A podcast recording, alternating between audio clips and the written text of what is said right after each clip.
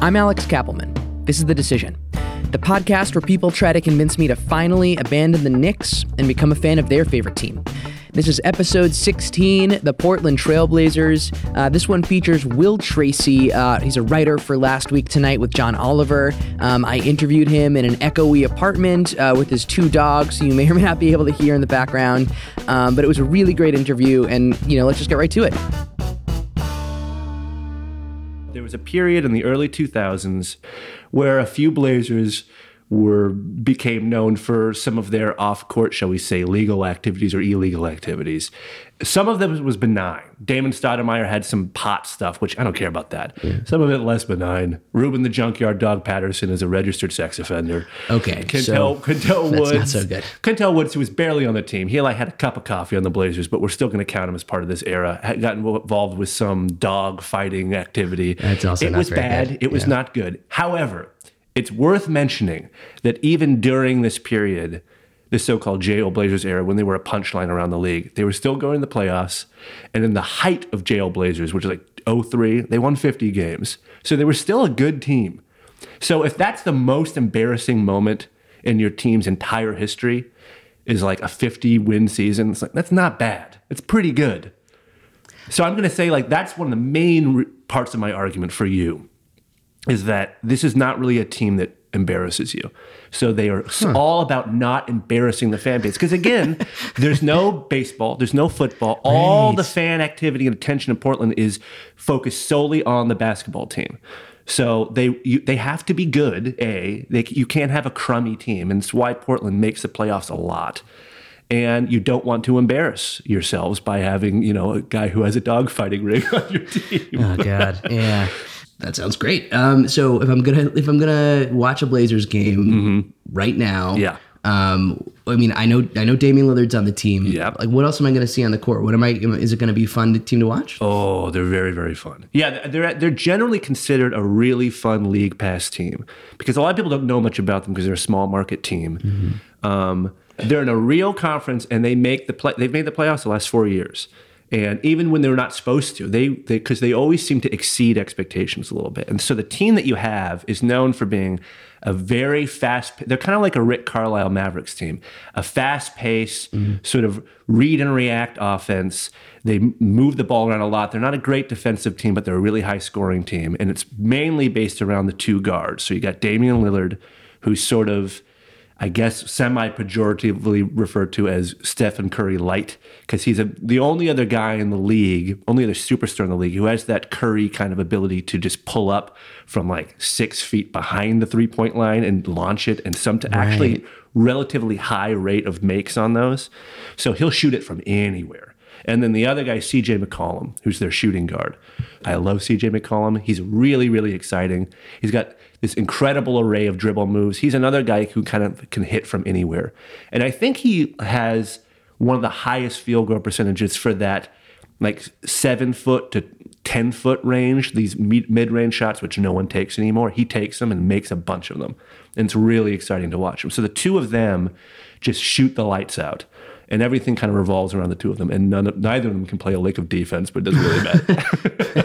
Um, so I mean, they actually seem like they'd be a really fun team to watch. And Yes. like, I mean, obviously, you know, not the Warriors, not the No. Rockets, not the, the Thunder. Again, they're they are a Warriors like team in that they're they shoot a lot, but no one's really like the Warriors.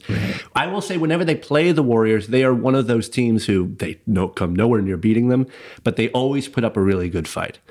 You know, Lillard and McCollum tend to play well against uh, Thompson and Curry. But, Um, okay. Um, so the fan base, like, will you? Would you guys embrace me as a as a bandwagon person? Oh, absolutely. Yeah. I mean, I think Portland is like a lot of small market teams. I think they are, they feel like they don't get enough attention, they don't get enough respect. People always forget about the Blazers. You know, it's hard sometimes to get those, a Blazer on an all star team or um, an all NBA team. And so, yeah, there's there's a chip on their shoulder aspect, which I think with the cold weather cities, that tends to be exclusionary. You know, it's sort of us against the world. But I think with the with Portland, there is a need of no, give us attention. We want you to like us. And no, come aboard, come on board the bandwagon. I think that I think you would be very, very much embraced in Portland. Okay, it's so- that kind of city. Okay, okay. So what else? I've actually never been to Portland. Well, you I, I know, Portland. I know, I know. It's, as a as a Brooklyn hipster, I just Yeah, I just have to. um, but uh, so like how uh, aside from the fan base, like what are like what are the little like extras you can like throw in, like all the stuff that I need to know if I become a fan. Well, I think that they have the best art and logo in the league, which they have one of the few sort of. It's kind of a retro futurist. It's that pinwheel, right? It's Yeah. the it's the five red stripes and then the five gray stripes. It has a kind of a pinwheel motion to it, and no one really knows what it means. But I'm going to tell you what it means. Hmm. so it's five stripes going one way, five stripes kind of going the other way, and they're swirling together. And it's supposed to, in an abstract art kind of way, it's supposed to represent five offensive players versus five defensive oh, players, that's kind of coming together and swirling around each other on the court and playing a, you know, playing basketball. So no one notices when they look at it. They assume like, is that a is that supposed to be a trail that is being? It's two trails that are blazed. I don't get what that is. But when you actually look up the meaning of it, it's like, oh, that is kind of a nice piece of conceptual art. And most other logos are not like that. They're really kind of literal and representational. But I don't know if you could do a lot of logo deep dives on this show, but I do think Blazers have the best logo. That is a good one. And they do have like I- like their colors, like Yeah. the black and red, Yeah. kind of kind Solid. of strong, Yeah. solid.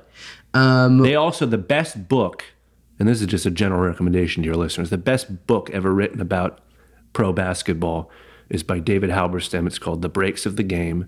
And he wrote it about the Blazers season after they won the championship in 77 when everything went wrong. Bill Walton hmm. got injured, and Bill Walton was never the same. The team kind of, the team fortunes and chemistry sort of after being so after this miracle magical season just kind of came in a sort of a sla- sad slow way kind of come come unraveling. And it's about how that can happen to a pro team. And it's the the best one of the best sports books ever written. Hmm. Yeah Wow. Okay. So I'll there you go. I'm gonna. I'll probably read that regardless. It's great. Um. Okay. So, uh, like, what are like other weird things or fun things with like the players? Like, you know, I mean, you know, Damian, I don't know if you care about this. Damian Lillard is generally considered the best uh, uh, NBA player at rapping. He's a rapper. and look, this is a low bar. Wait, this is a low bar. But he is, as far as rappers, uh, professional, professional basketball players go, he's the best rapper who's ever played pro basketball. Which, again, it's not saying much, but he's like the Kendrick Lamar of NBA rappers. that's interesting. How can I? Can, what is Oh he? yeah, he's got he. I think he releases actual albums. Like he'll drop singles on Twitter all the time. I think he's considered not embarrassing, not great, but not embarrassing, not like That- Shaq level bad. No, but that's pretty. That's that's pretty big. Yes, because honestly, most rap songs that have been released by NBA players, past and present, have been really, really poor. And his are sort of, you know what? This is kind of inoffensively average. That is. I mean, that is saying a lot. Inoffensively average is pretty good. Yeah. Um. Okay. Uh. Mascot. Mascot's not great. It's it's Blaze the Trail Cat. Blaze the Trail Cat. Yeah, he's I guess some sort of a mountain cat. He's pretty dumb. He kind of looks m- as much like a dog or a coyote. Wait, as, he's he's dumb as in like that's part of his character, no, he's or a you dumb think that? oh. mascot. no, that's my personal assessment of his quality as a mascot. I think he's dumb. Okay. and he kind of looks almost more like a coyote or a dog than he does a cat. Or a mount. I guess he's supposed to be a cougar or a mountain lion. Okay. And he wears kind of a full jumpsuit. He's not sort of just in, you know, a, a naked cat. He's wearing kind of warm up clothes, usually a red headband. And he doesn't really do a whole lot. He waves a flag and then occasionally he cha- trampoline dunks. But he's, I think, in general, a very forgettable mascot. I kind of want to ask you what before I give my final pitch, what your what are you looking for? I mean, the Knicks obviously have been awful. Their management is terrible. Just so many scandals and stupid, Right. horrible things. Uh, final straw for me was when I found out that Dolan donated three hundred thousand dollars to Trump. Oh boy, so that's tho- not so good. that's big. So actually, politics is a big thing for me. Also, Okay. Yeah. So if you want to talk, so like yeah, we've got Paul yeah. Allen. Okay, so he Paul Oh, yeah, Allen. Paul Allen is the that's owner. right. So you've got sort of a Microsoft. Uh, yeah, you've got oh, sort of like a hippy dippy Pacific Northwest Silicon Valley dude running the team. He's generally considered a good owner.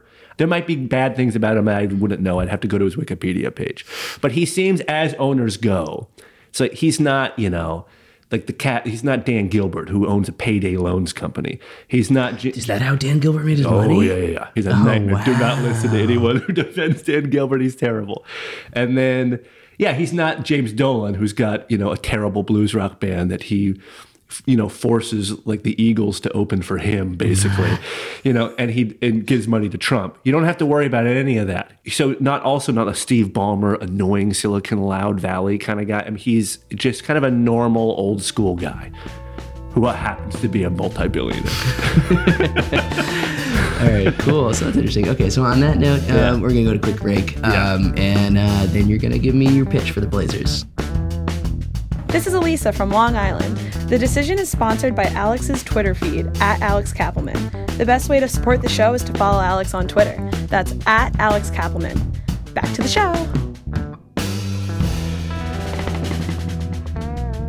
I'm really liking this. I kind of like this idea of like you know Paul Allen is like kind of like maybe like a, a more uh, like like a less nefarious Yeah, uh, yeah, yeah. type of owner.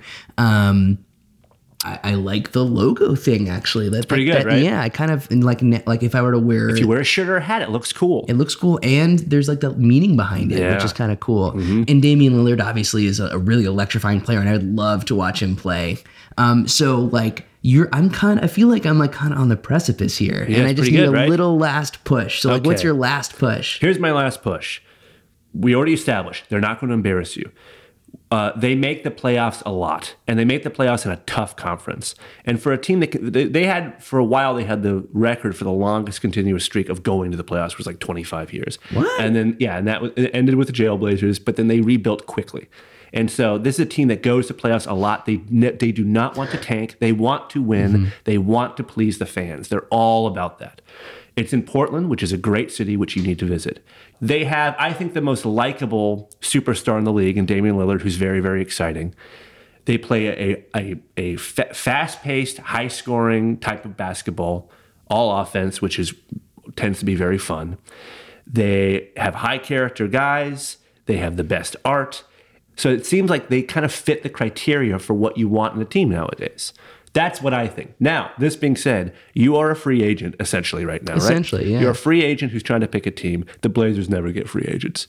I think the best free agent the Blazers ever got was like Kenny Anderson in 1996. that's so we're always this is what we are. We're always a bridesmaid, never the bride. It's always sort of like, you know what? A really great fit for Carmelo Anthony would be the Blazers. He'd fit great with Lillard. He'd fit great, and they tried to recruit him. They tried to make this happen. right and he was And like he's like, nah I'm not moving to Portland. Yeah. And it's like when people go to Portland, they love it. But I think to a lot of NBA players, it's like that might as well be like, you know, Vancouver. They don't know what Alaska. They don't know what Portland is, and most people don't. It's only it's only now that people are starting to figure it out. And so I think now it's like a good time to get it on the ground floor of an exciting thing. Ooh Right? that's a good I, thing to have leave, a, I yeah. actually feel real. I'm kind of selling myself on this. I think this might make Final Four, but not ultimately win. This is what I think. might make oh the Your teams. Final my final four teams but not but not ultimately win. always That the is my- bridesmaid never the bride That's right. That's my prediction. Well, to find out Yeah. if the Blazers will be the bridesmaid and never the bride, keep listening to the decision. Um, sorry, I'm probably not No, going to I use liked that. it. I liked it. Um, uh, so Will Tracy's a writer for Last Week Tonight uh, with John Oliver on HBO. Will, thank you for trying to recruit me. Absolutely, my pleasure.